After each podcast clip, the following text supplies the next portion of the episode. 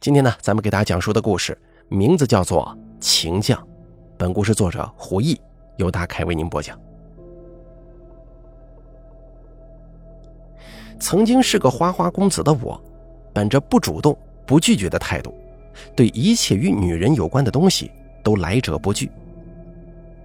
可直到我在泰国经历了那场变故之后，我才明白，有些东西真的不能碰啊。我叫陈启，今年二十五岁。因为父亲努力而且靠谱，我这个一无是处的人成了标准意义上的富二代。我这次来泰国的目的地是李府，我要在那里买一座房子，以报答多年来待我如亲生儿子一般的继母王姨。我的继母是一个泰国华裔，老家就在泰国李府。自打我三岁那年没了母亲，就一直是王姨在照顾我。然而最近她不知道怎么了，跟我父亲有了一些矛盾，买房子也是为了哄他开心。飞机刚一落地，我就感受到了曼谷机场的热浪，跟飞机上凉爽的空调风形成了鲜明的对比。我突然有点想去厕所了，可是跟我有同样需求的人还不少，找了三个厕所，居然都在排队。偏偏呢，我还有点小洁癖，好在手中有航空公司的金卡，我在机场转悠着，这 VIP 休息室挺不好找啊。屋漏偏逢连夜雨，一个推着保洁车的大妈撞了我一下，双手合十鞠躬道歉。我看着裤子上的污渍直咂嘴，大妈很是惶恐，她不懂中文，一直拉着我说泰语。而我呢，也不愿意为难她，本想着算了，可是大妈手劲儿特别大，她攥着我的胳膊，扔下保洁车不管，带着我来到机场的一个不起眼的角落。那里有一扇金色的对开门，门前有迎宾台。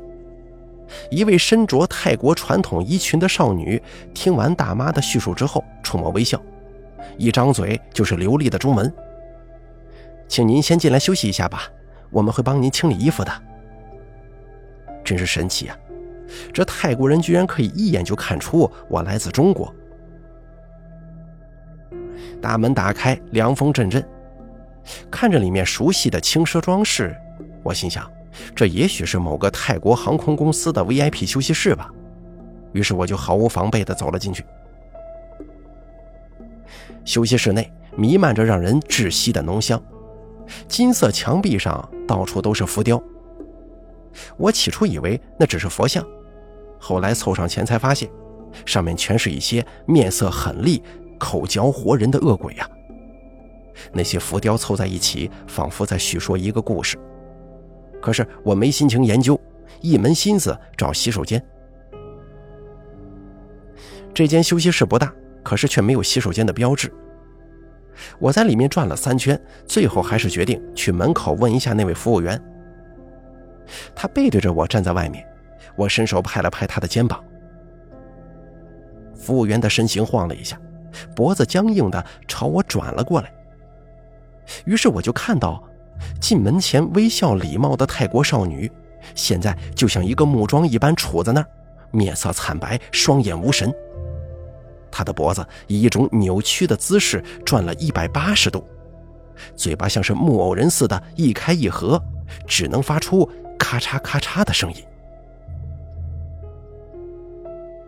我差点没被这一幕给吓死呀，双腿下意识地往后退了几步。于是，那两扇金色的大门在我面前“砰”的一声合上了。原本明亮的休息室瞬间变得漆黑一片，只有东南角闪着一丝微光。我眯着眼睛走近，看到那里居然摆着一个小小的供桌，上面供奉着一个通体漆黑、三头多手的玩意儿。那玩意儿的眼睛啊，就像真人一样。黑白分明不说，还会跟着人转呢。我走到哪儿，他的眼睛就跟到哪儿。坏了，我恐怕是撞鬼了。一阵巨大的恐惧过后，我反倒平静了下来。我的大脑飞速转动，试图找到让自己摆脱险境的方法。我先是尝试推开那扇金色大门，可当我费力推开，外面却还是一个跟身后休息室一模一样的屋子。东南角同样摆放着一个神龛，就像是老港片里面常见的鬼打墙。我也试过从别的地方离开，但是窗户推不开，也打不破。外面的风景仿佛是画上去的画，风不吹，树不摇，这根本就是假的。就在我胡乱摸索墙壁的时候，突然手指碰到了一个凸起的东西，好像是门把手。我转动那个把手，竟然走进了一个新的房间。这里看上去倒真的有点像是个洗手间呢。天花板上镶着一只小灯泡。虽然微弱，总比外头强多了。于是我立即闪身进来。既然出不去，不如先解决个人问题吧。后来回想到今天的经历，连我都佩服自己这粗大的神经。冲完马桶之后，我扭开水龙头，捧了一把清凉的水泼在脸上。可这个时候，我却在镜子里看到了一张布满血污的脸。刚才还流出清水的水龙头，现在正汩汩流出黑红色的血浆，还有蛆虫随着血浆一起流出，在洁白的洗手盆内扭曲爬动。那腥臊的味儿随着血浆飘散出来。我胆战心惊地伸手摸了摸，而那个血浆仿佛有了生命一般，竟然开始顺着我的手臂向上蜿蜒爬行。我用力甩手，但是甩不掉那血，越来越多，已经蔓延到了地上，还封住了洗手间的门。洗手盆上方的镜子里爬出带有骨茬的断手，灵活的就像是海鲜店的螃蟹。好在这些断手是没有眼睛的，只在地上漫无目的的爬行。但不知道为什么，就在我想到这一点的时候，每一只断手上突然生出眼睛来。目标明确的向我爬来了。泰国这地方太邪门了，难道我陈少今天要死在这儿吗？阿弥陀佛，圣母玛利亚，耶稣基督啊！以前从无信仰的我诚心祈祷，现在啊能来个啥都行，只要能救我出去，我陈启这一辈子就是他的人了。事实证明，人确实要有点信仰才行啊。眼看那长眼睛的手就要摸上我的脖子，洗手间的门突然被从外头拽开了，一个穿白裙子的姑娘站在门口，手里拿个花纸包，目瞪口呆地看着我。我跟她面面相觑，而门口白裙子姑娘也懵了，他哆嗦着手指，用中文问我为什么在女洗手间。我顺着他的身后看过去。外面是一间熟悉的机场 VIP 休息室，灯火明亮，桌上摆着供人取用的点心、饮料，还有柔软的大沙发。我这是获救了吗？在姑娘喊出“抓流氓”三个字之前，我赶紧从洗手间退了出来，向她连声抱歉，说自己啊不小心走错了。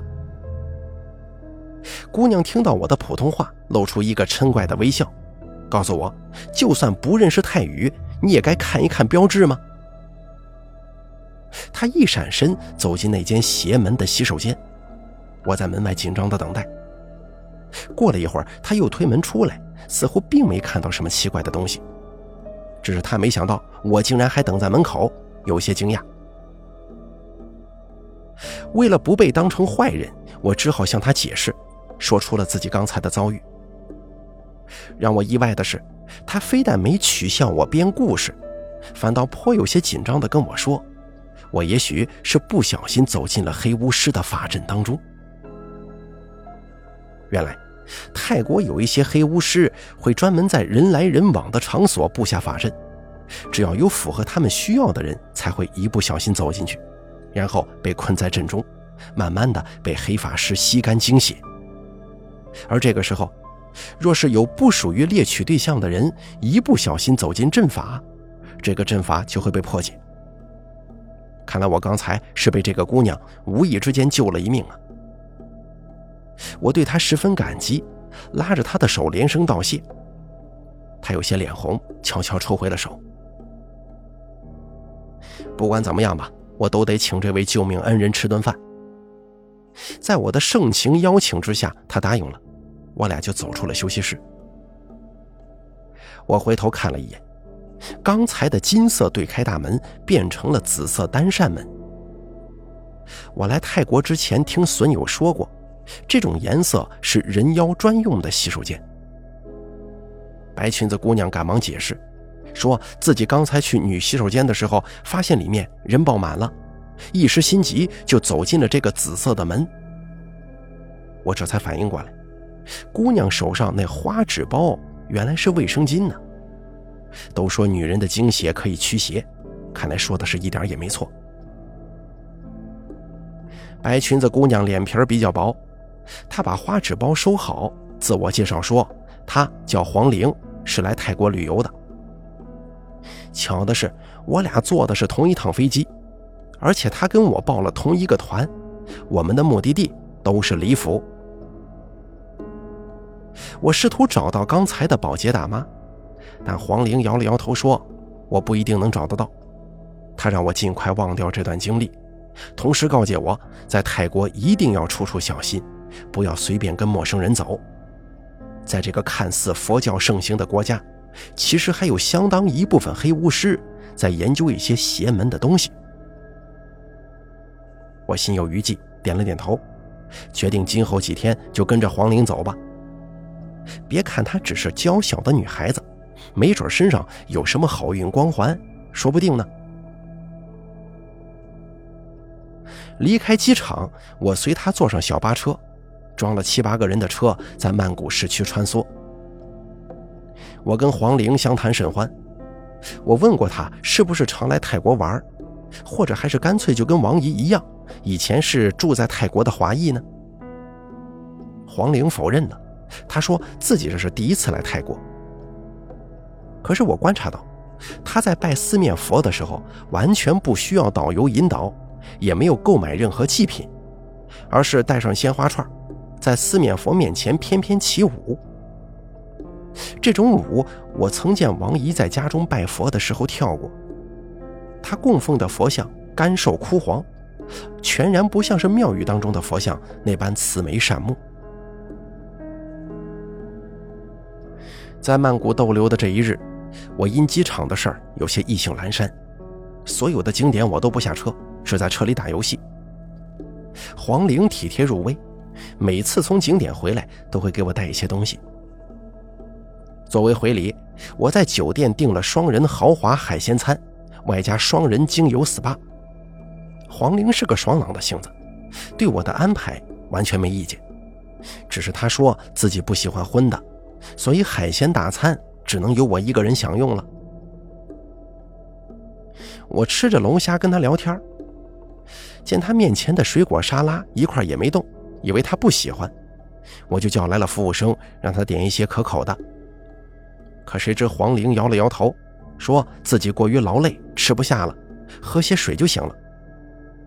随后，他从包里拿了一瓶饮料给我，红色的碳酸饮料，颜色像浓厚的血浆，标签是我看不懂的泰文。这个饮料入口黏腻，也没有寻常碳酸饮料的清爽口感。还带着一些油脂的香气，这可真是奇了怪了。我号称酒吧小王子，这些年来什么档次的酒水没喝过呀？可是这带有油脂香气的饮料，我还真是头一回喝到。我咂了咂嘴，猛然发现这饮料的口感很像王姨近几个月煲的汤。我也不知道她都在汤里放了些什么。那汤带着浓浓的胶质感，连汤中的肉都软嫩香滑，只是口感略腥，我不喜欢吃。但是王姨说这东西对我身体好，每次都逼着我吃下去。这饮料是泰国货，王姨包的，也一定是泰国汤吧？我就这么琢磨着，发现黄玲给了我饮料，自己却一口不动，只喝清水。他向我解释说自己要减肥，我笑着摇了摇头。这女人呐，就是爱美。从我见黄玲第一面到现在，她都穿着长袖衣服，说是防晒。做 SPA 的时候啊，黄玲跟我隔着一道纱帘，隐隐约约的，我能看见她身体的曲线。我正想着，这小妮子相貌平平，但身材不错呀。给她按摩的泰国妹子惊叫一声，随后冲了出来。我看见那妹子不停地甩着手，血滴滴答答的顺着她手指往下流。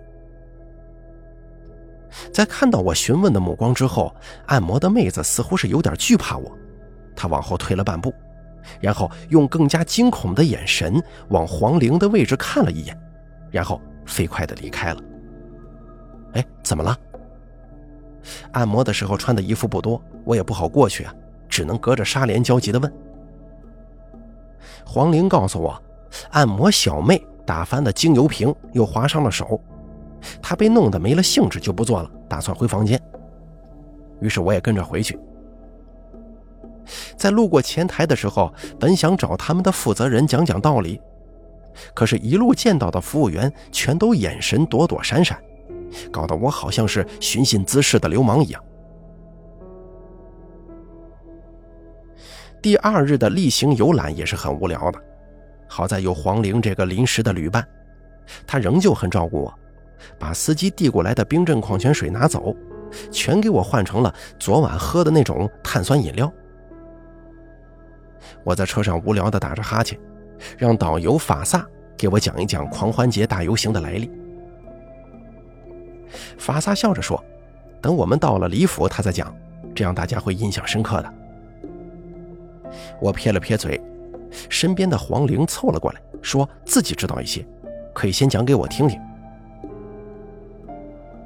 据他所说呀，李府的鬼其实是神。数百年前，有个王子是佛祖的化身，百姓们都很爱戴他。后来王子受限，一到要返回天上的时候了，老百姓们苦苦挽留，于是王子的鬼魂就回来与百姓们团聚。不过，以我多年纵横情场的经验来看，黄玲这是对我有意思呀。说来也有趣，初次见她的时候，我觉得她不够漂亮，但是现在越看越觉得她有味道。我伴着黄玲的叙述昏昏欲睡，半梦半醒之间，我好像回到了小时候。那个时候，我爹生意繁忙，王姨每晚抱着我，给我唱她家乡的儿歌。我就在歌声里安稳入睡。王姨就是在那段时间，在我心中代替了妈妈的角色。我想，妈妈也很高兴有人能够照顾我吧。我开始认真考虑要不要跟黄玲交往，也想过要不要邀请她晚上来我房间聊聊天但是看黄玲，她不像是随便的人，而且我还不想结婚。既然不想负责任，那就不要招惹人家好姑娘了。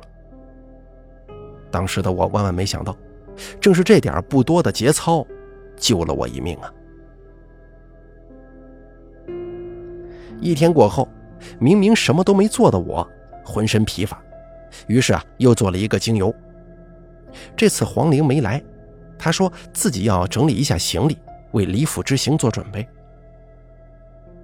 我以为他是不好意思总花我的钱，就没再邀请他，自己选了一个身材火辣的美女，但是因为英语不好，没挑单间，按摩做的无比纯洁。不知道是不是做 SPA 的时候选错了精油，上半夜我睡不着，下半夜春梦噩梦交替着做。噩梦当中，年幼的自己被哥斯拉一样的蜥蜴追赶。而春梦呢，说起来比较惭愧，我梦见自己跟黄玲衣着清凉的，哎，成年人都懂了。总之啊，一晚上没消停，直到坐上去李府酒店的车的时候，我的脑子还是昏昏沉沉的。车到达李府，前座一个女人兴奋地拍打车窗，我睁开眼睛，发现自己竟然靠在黄玲的肩头睡着了。我赶忙向黄玲道歉，她温柔地笑着，伸手帮我捏了捏后脖子。我心神荡漾地握住她的手，然而并没感受到什么细腻柔软，只摸到了好几个硬茧。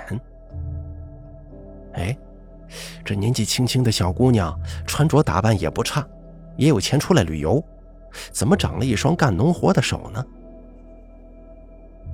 还没等我问出口，车窗外有人头上顶着盆状饰品，脸上戴着长长的彩色面具，手里还举着一个巨大的钉钉。泰国鬼节玩这么大的吗？黄玲适时为我解释说，这代表着土地肥沃。农作物产量丰盛，是祈求明年风调雨顺、粮食丰产的意思。我拿出手机疯狂拍照，我要传到群里，给我那帮狐朋狗友看看。这群跟我一样花爹妈的钱不眨眼的玩意儿，瞬间兴奋起来，好多人发出了订机票的截图。就在我调侃他们的时候，王姨给我发了消息，问我是不是已经到李府了。我以为是旅行社告诉他的，就没当回事发了一张自拍照给王姨看。当然了，没好意思拍车窗外的丁丁。王姨让我注意身体，说泰国天气炎热，万万不能缺水。我正要回复，黄玲递给我一瓶饮料，我顺手收下，拧开盖子往嘴里灌，还拍了喝饮料的照片发给王姨。可是不知道怎么回事。这回第一口喝进去，我竟然尝到了血腥味儿。是我的嘴唇，又麻又疼，裂开了口子。这是我从小常得的毛病。我嘬了嘬下嘴唇，不以为意。而王姨没再给我回消息，反倒是黄玲的手机震动了起来。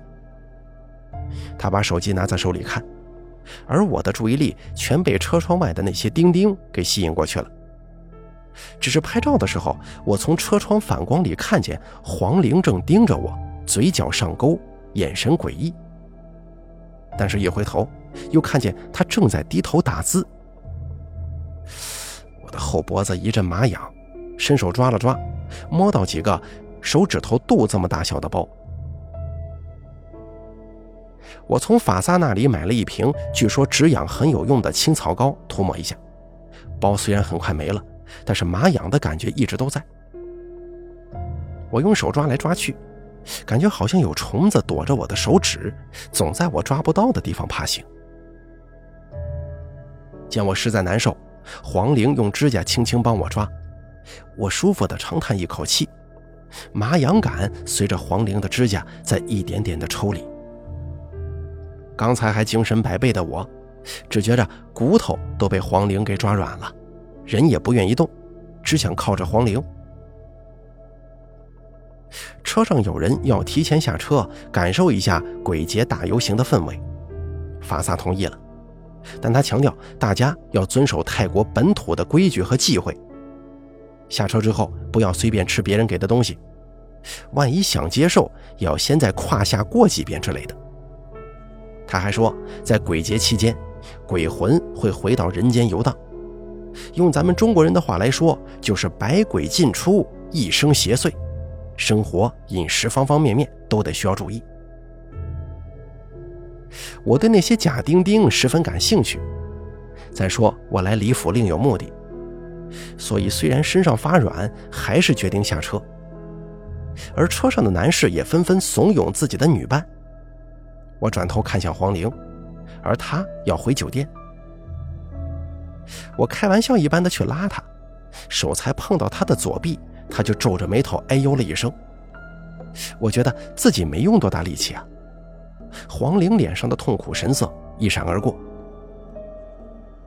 我没再勉强他，兴冲冲的下了车。说来也奇怪，下车之后啊，这个精气神儿仿佛瞬间回到了身体当中，再也没有那种浑身发软的感觉了。我摸了摸后脖子。刚才麻痒的地方有几道细碎的划痕，哟，这小丫头指甲够厉害的呀，这都给我划破了。大街上四处张灯结彩，许多本地人在街边涂画面具，虽然彼此语言不通，但他们呢都很乐意让我参与。还有个小孩子把自己的面具扣在了我的脸上。小孩子笑着歪头看我，然后皱起眉，指了指我手中的饮料，又绕着我走了一圈，抓了抓自己的脖子。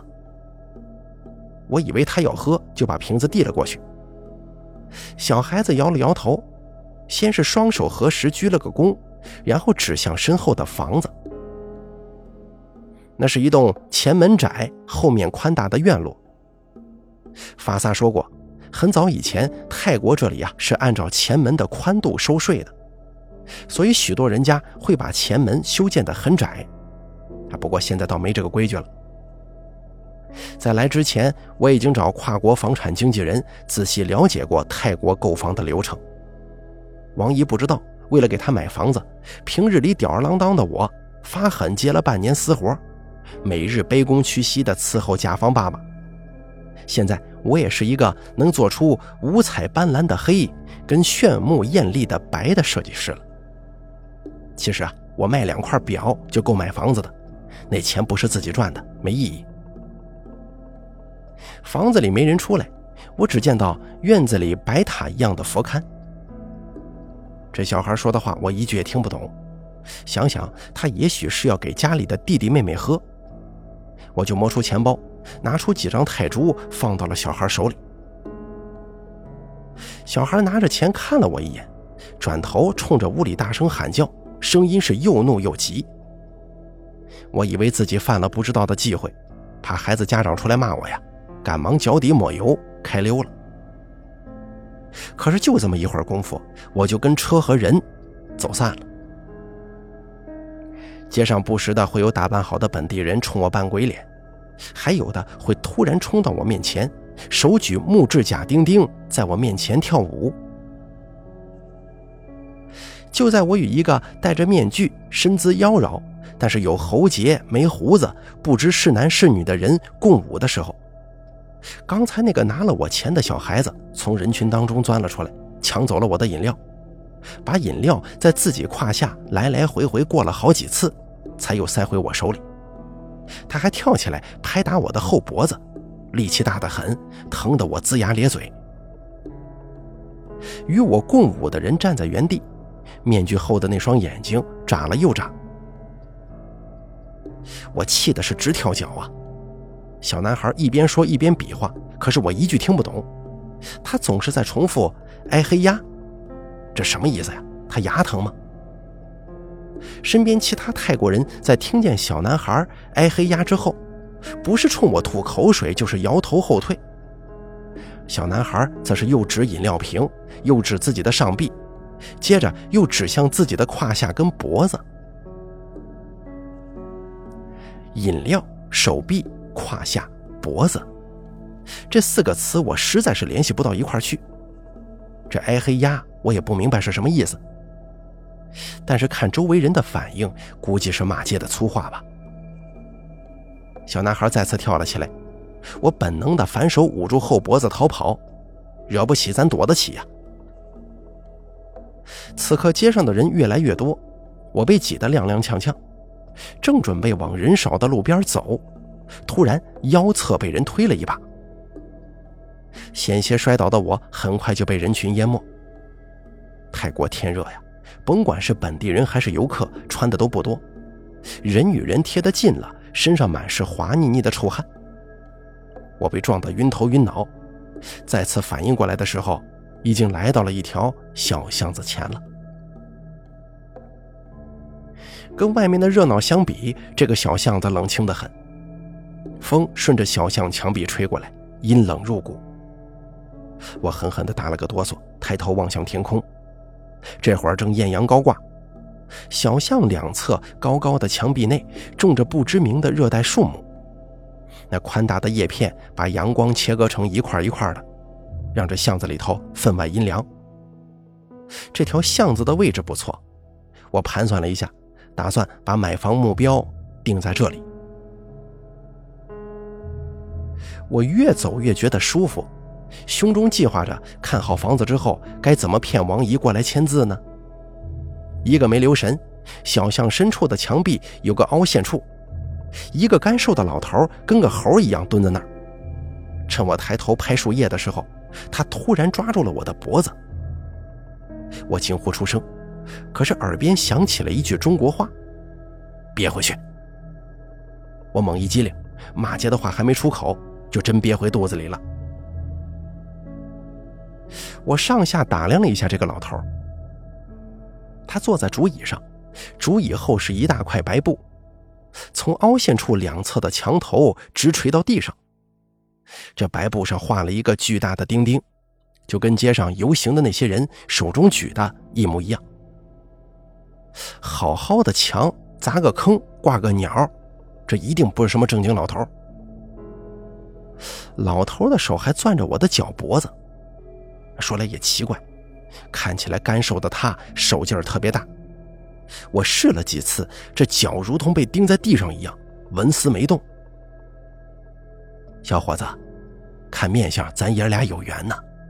你叫我一声爷爷，我救你一命。我这人从小脑子反应就快。刚学会的粗话，这会儿现学现用。我冲老头就来了三遍：“哎嘿呀，哎嘿呀，哎嘿呀！”老头愣了愣，说道：“原来你知道。”我知道个屁呀！我本不想理他，但是老头怕我跑了，又从竹椅上站了起来，手改成抓我衣领。原来呀，那墙壁上的凹陷还真是他家院门。不知道为什么，他用白布当门帘还画了那么一个玩意儿。老头把我扯进带有明显中国风装饰的院子，院中也有佛龛。他让我坐到茶桌边与佛龛对面相望。不可避免的，我看见了佛龛当中供奉的佛像。那是个黑漆漆的玩意儿，全身上下只有脸上贴金，有五只眼睛，四个耳朵。脑袋上还插着一根棍儿，我打了个哆嗦。在机场我就见过长相不友好的神像，这老头供奉的恐怕也不是什么正经玩意儿。老头给我倒了一盏热茶，我赶忙摇头，他却自顾自地喝了起来，眯着眼睛打量我，问我是不是自己一个人来泰国旅游的。我顺口胡扯，说是跟朋友一块来的。可谁知这老头只是冷笑，他根本不相信我说的话，还告诉我说：“你中了降头。”我才不信他胡扯呢，迈步往外走，右手才掀开白布钉钉帘，左手就被老头泼了热茶水，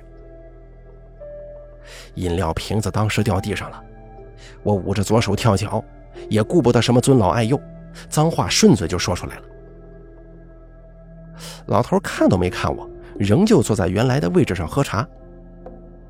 他没有继续纠缠，我也不愿意跟他一般见识，甩着左手从小巷里转出来，顺着路牌很快就找到了酒店。不得不说呀，泰国真的跟我八字不合。先是曼谷机场撞鬼，进了走不出的法阵，到李府又嘴唇干裂，再碰见了一个贪得无厌的小男孩。对了，刚才推我腰的一准是他，大人的手不会那么低，并且我还遇见了一个想骗我钱的江湖术士，真他妈倒霉啊！不过好在我有温柔体贴的黄玲啊。回到房间收拾好自己之后，我换上了一身高级定制的休闲西装，敲响黄玲的房间门，邀请她去楼下的西餐厅共进晚餐。黄玲换上了泰国传统服饰。这个传统服饰是我记忆里王姨常穿的那种款式。我看着黄玲在左臂上缠绕成玫瑰的红色丝巾，越发衬托出她皮肤的白皙细腻了。她顺势挽上了我的左臂，我那被烫伤的手背贴到柔滑的泰丝上，摩擦的生疼。在饭店坐定。问过黄玲之后，我点了一条清蒸海鱼，又给自己要了一份脆皮烤乳猪，还要了沙拉跟红酒。此时太阳尚未完全落下，街上狂欢的人越来越多。黄玲选了一个靠窗的桌子，这样就能看见街上游行的队伍了。我喝了口红酒，感觉眼前的黄玲越看越漂亮。在给她倒冰镇矿泉水的时候，我摸了一下她左臂上的丝巾，黄玲再次小声惊呼。我发现她左臂好像是不怎么敢活动的样子。拿起红酒杯，我想喝一口，可黄玲却笑吟吟的给我倒了饮料。在仰头喝饮料的时候，我眼睛的余光看见黄玲伸出舌头，那猩红的舌尖一勾，卷走了筷子上的鱼眼睛。我不知道是不是自己眼花了，他那舌尖就像蛇一样，又细又长，还分叉呢。路过的服务生高声惊呼，我转头去看，那服务生一边往地上吐口水，一边说着泰语。还是我听过的那句“哎嘿呀”，而盘子里的清蒸鱼果然没了眼珠，配上惨白的鱼身，看着很吓人。我揉了揉眉心，再次抬起头来，黄玲慢慢的吃着沙拉，舌头跟正常人没啥区别啊。看来我真的是眼花了，但是我今天反复的听见“哎嘿呀”，还是让我觉得奇怪。这个时候，窗外游行队伍吸引了我的注意力。原因没别的，这群人三五个一组，手上托举着更大的钉钉，那个尺寸、那个做工、那个逼真程度，咱就不说了。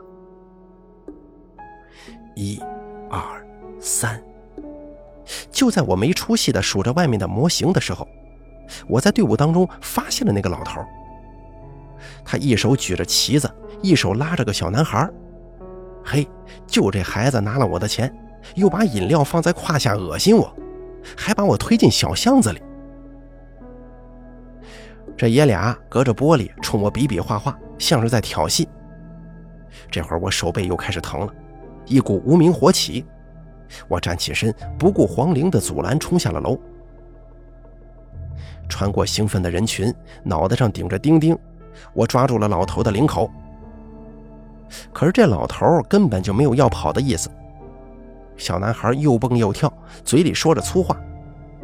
我的举动引来了一群看热闹的人，他们很快发现了我这个游客的身份，开始对我指指点点。接下来人越聚越多，我心中隐约开始有点担心。咱毕竟是身在异乡啊！我松开了老头的领口，准备教训他几句就走。可没想到，他反手一把把我抓住，那个意思是要把我拖走。我哪能吃这个亏呀？拼命甩了一下手，拨开人群，回到了酒店。黄玲还在原位上坐着，她没发现我回来。我看见她低下头，仔仔细细地嗅闻面前的那盘鱼，然后拿起筷子，飞速地挑开鱼头，再次伏低身子，发出吸的那种动静。服务生都躲在厨房门口，用手指着黄玲，嘴里说着泰语。我唯一能够听清楚的词，仍旧是那一句“哎嘿呀”。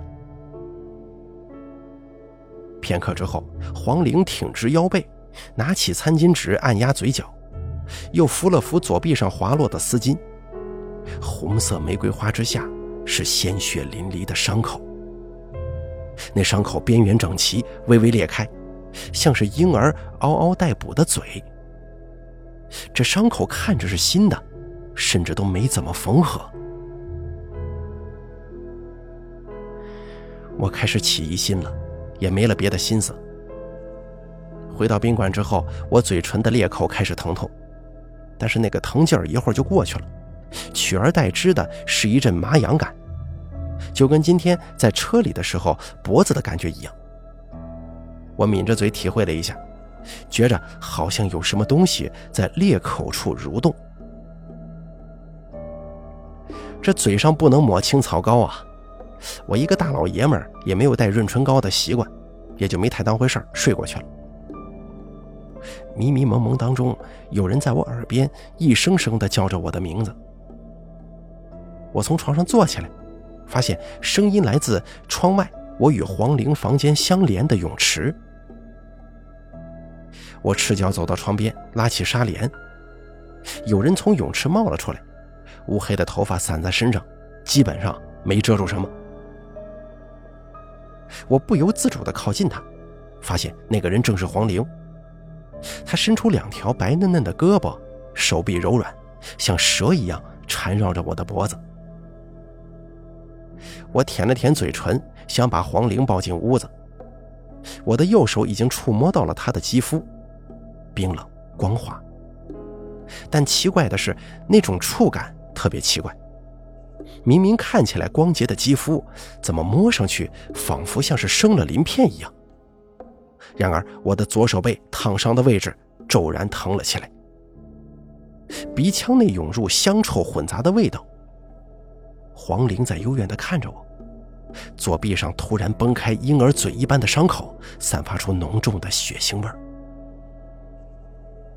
我一边大叫，一边把黄玲往外推，但是他的力气出奇的大，一个劲儿的把嘴往我脸上凑，猩红的舌头细长分叉，顺着我的鼻孔钻进来，像是要探入我的脑中。我面前的这张脸开始扭曲变形了。一会儿是青春洋溢但眼神幽怨的黄玲，一会儿是爬满皱纹却眉眼慈祥的王姨。腐臭的味道从舌尖而来，我干呕两声，没控制住，吐了人家一脸。接下来就是梦醒了，我发现自己好好的躺在床上，身边满是呕吐物。我先是听见一阵爪子搔抓的声音。接着听见有人在敲门，是黄玲。他看见满屋狼藉，丝毫不觉得意外，只是温柔地笑着，把还冒着白气的饮料拧开递给了我。饮料在口中黏糊糊的，带着浓厚的血腥味我刚想把瓶盖扣上，却看到黄玲直勾勾地盯着我，眼神跟我在车窗反光当中看到的一样。没来由的，我瑟缩了一下，咬着牙灌进肚子半瓶饮料。黄玲上身微微倾斜，像是要靠在我怀里。我右手拿着饮料瓶，就伸出左手去搂她，可是掌心却如同被钉在床上一样，手背像是被灼烧一样的疼。也不知道我鼻子坏了，还是刚刚的噩梦过于恐怖，我这才跟黄玲挨上。就闻见了腥臭气，于是我又吐了，真的是特别尴尬呀。黄玲尖叫一声冲出门去，而我连起身去追的力气都没有。浑身不适的我决定用开水壶烧点热水喝，可是水含在嘴里就是咽不下去，就好像是有人掐住了我的喉咙一般。虽然饮料进嘴总会勾起嘴唇上的血腥味。甚至每次咽下饮料之后，嘴唇跟后脖子都会产生麻痒感，但是我只能喝下饮料。我瘫软在床上，无聊地摆弄着空饮料瓶。这红色碳酸饮料喝了那么多，也没喝出来到底是个什么口味。看瓶子像芬达，从颜色分辨，不是西瓜就是车厘子。这玩意儿我在国内没喝过。但这个颜色质地，这会儿我又觉着眼熟。我拿出手机搜索，看着搜索界面，瞪大了眼睛。每一条商品描述的后面都跟着血淋淋的三个字：“养小鬼。”有的卖家甚至在商品详情页面附上了恐怖的图片，让整个购物界面变得诡异非常。这怎么回事？黄玲给我喝的是养小鬼的专用饮料吗？难怪我觉得眼熟啊！我撞见过王姨供奉的佛像，当时这个桌面上就有红色饮料，只不过是倒在杯子里的。难道王姨在我家中供奉的，就是商家在描述当中提到的顾曼童吗？我抓起饮料瓶仔细观察，不知道是不是心理作用。饮料瓶当中的红色液体里，仿佛有细小的东西正在蠕动。我打开手机的闪光灯，在强光照射之下，我看见了让人头皮发麻、浑身战栗的玩意儿。猩红的饮料当中游动着无数的小虫子，我把眼珠贴在瓶身，看到每一条小虫都长着黄灵的脸。后脖子处的麻痒感突然在此刻变成了疼痛，这疼痛宛如活物，正在向别处移动扩散。我惊恐万分地跑进浴室，将后背对着镜子，打开手机相机观察。我发现，从我的后脖子处开始，手指肚大小的包块正在飞速生长。可它们不是凭空长出来的，而是从原有的包块当中生出如树根一样的脉络，并且在我整个后背蜿蜒爬行。它每到一处就会生出几个包块来。而包块的颜色跟我的皮肤是一样的，它们微微的颤抖着，仿佛里面有什么东西正要破皮而出。哎呀，爷爷，救命啊！我跌跌撞撞的冲进了挂着白色门帘的小院子。那个老头见我去而又返，损了我一顿。我顾不得丢人了，猛地扑到他脚边，抱住他的腿。他把手中的茶盏递给我。我不管不顾地捧着喝下去，茶水才刚一进嘴，就引发了干呕。这老头格外嫌弃我，说让我滚到一边去吐。怕死的我四肢着地，爬到了院子一角，翻江倒海的开始吐了。从昨天晚上吐完以后，直到现在，我只喝了饮料跟茶水，但这会儿吐出来的却是手指那么粗的血块。这血块一接触地面，就开始缓缓蠕动。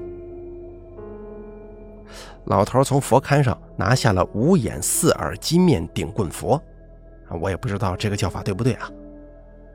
他放到我身旁，打了个响指，那佛像脑袋上的棍子就烧起来了。这个时候我才看明白，那佛像其实是一根蜡烛。地上的血块发出吱吱的声音。老头淡定地把蜡油滴在那些血块上，等血块都化成黑炭，他又往我的嘴唇跟后脖子滴蜡油。蜡油先是封住了我的嘴唇伤口，等蜡油凝结之后，老头用指甲把它们挑了下来。我看见蜡油上也粘了一些会扭动、会叫唤的血块，而且比我吐出来的更大，后脖子处的更要命了。我先是觉着滚烫的蜡油滴在身上挺舒服，又接着感觉到仿佛有什么东西在我后背皮肤内扭动，不疼，但是很怪异。接着，老头再次用指甲挑起蜡油，摔在我面前。这次不是血块，而是一条扭动的虫子，很像是蛔虫。仔细看后，我发现这些虫子其实都来自于同一个母体。就像我在酒店浴室里看到的那样，它们宛如树根一般互相链接，像是人身体内的血管。老头摇头叹息，他开始烧水泡茶。我这次不敢矫情了，疯狂往嘴里灌茶水。老头刚开始不说话，等我喝了三五盏茶以后，才慢慢的开了口。他问我最近一段时间。饮食跟以前有没有什么不同？我皱眉回忆，要说有不同，就是王姨的汤了。以前王姨熬的汤不是那种口味。你这次为什么来泰国呀？是谁让你来李府的？到泰国以后发生的事儿都说出来。老头皱着眉，手指在桌上画了个图案，然后让我左手掌心紧贴在这个图案上，又往我身上撒米。我只好把来泰国买房子、到机场遇鬼、再遇到黄陵的事儿一五一十说了，丝毫不敢隐瞒。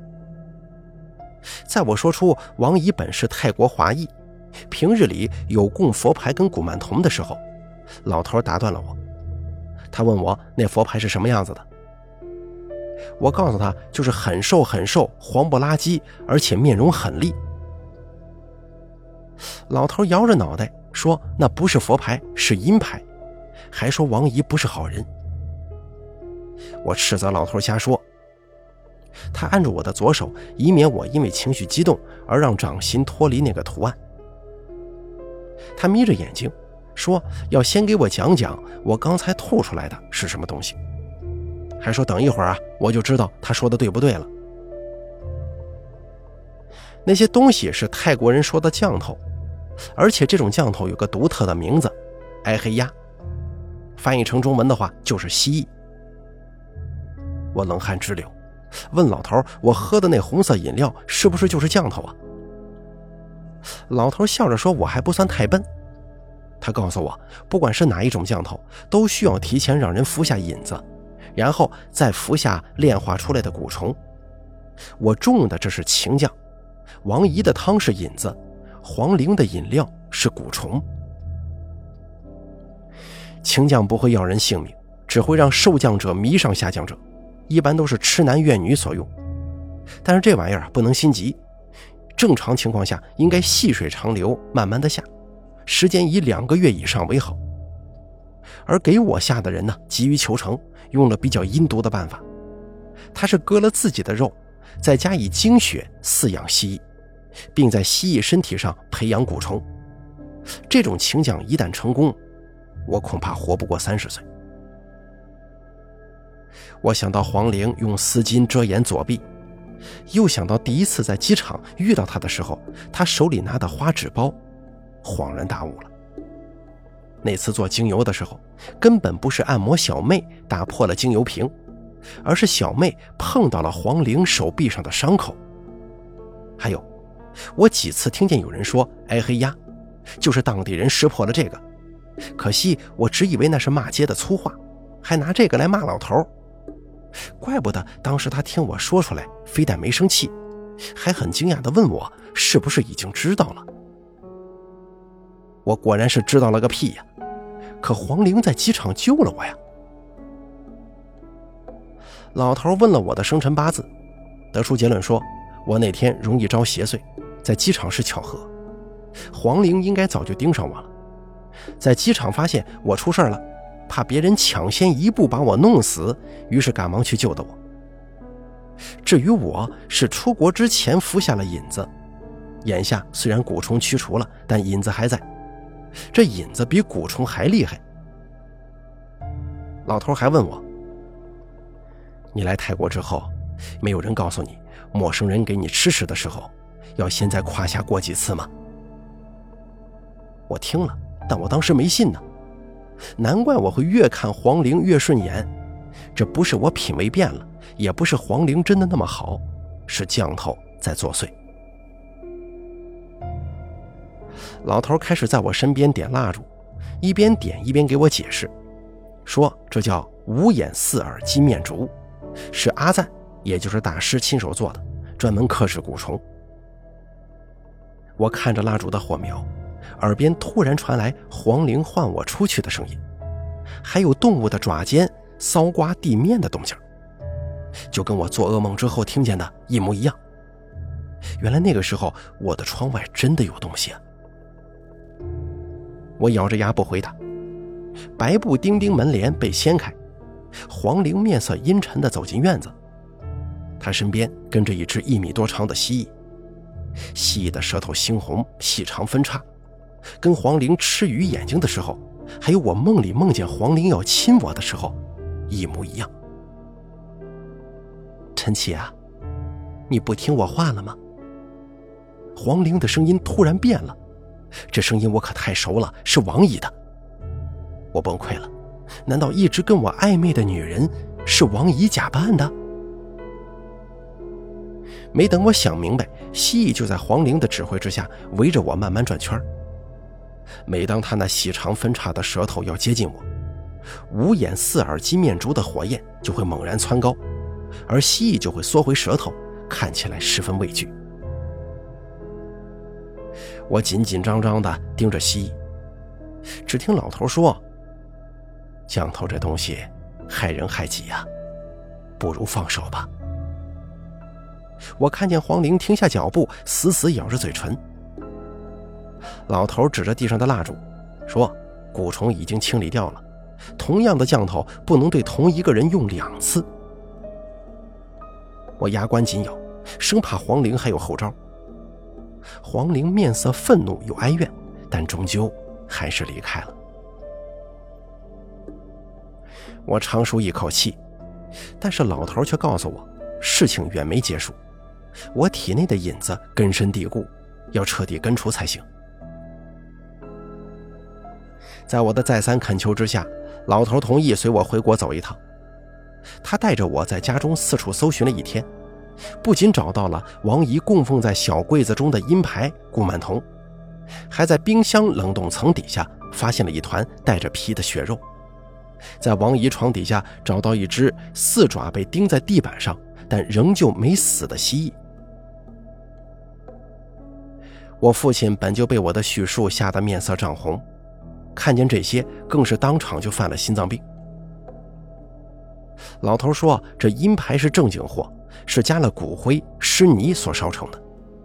那团血肉就是引子，因为引子要跟蛊虫相配合，有血缘关系最好。”还得是同一部位的肉。至于蜥蜴，是养蛊人最常用的。看蜥蜴的年龄，怕是比我小不了几岁呀。我当时胃中翻江倒海，原来我不光吃了黄玲的精血和肉，还吃了王姨的。可王姨为什么要这么对我呢？我是真的拿她当妈妈。我去泰国也是想买房子送给她，作为惊喜礼物的。父亲缓过来一些之后，给我讲了不少从前我不知道的事当年王姨因为自己养的猫发情抓伤了她，就把猫活活摔死，还剥了猫的皮做成了抱枕。父亲也是从那件事情之后发现王姨这个人呢性格偏激，他喜欢把所有的一切都牢牢攥在手中，不管对方是死是活。我父亲原本早有离婚的意思。但他怕王姨会因此报复我，所以只跟王姨分房。在立遗嘱的时候，也是因为心有芥蒂，所以没给王姨多少。看来遗嘱就是王姨准备下决心坑害我的导火线了。至于黄玲，在找私家侦探调查之后，我们才知道，王姨第一任丈夫是泰国黑巫师，而黄玲就是他俩的孩子。他们母女俩不知道是一直有联系，还是在我父亲立下遗嘱之后联系上的。总而言之，母女俩决定冲我下手。只要控制我娶了黄玲，那我家的财产不就还是他们的吗？说来说去都是一个“利”字闹的，只可怜我还要在这暗无天日的小黑屋待上半年，才能彻底驱除干净身上的余毒。半年之后。我恢复了健康，从那之后，我再也没见到过王姨，也没再见到过黄玲，他们就像一阵烟一样，从我的生命当中消失了。好了，请讲的故事演播完毕，感谢您的收听。本故事作者胡毅，由大凯为您播讲。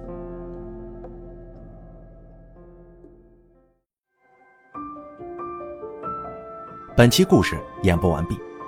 想要了解大凯更多的精彩内容，敬请关注微信公众账号“大凯说”。感谢您的收听。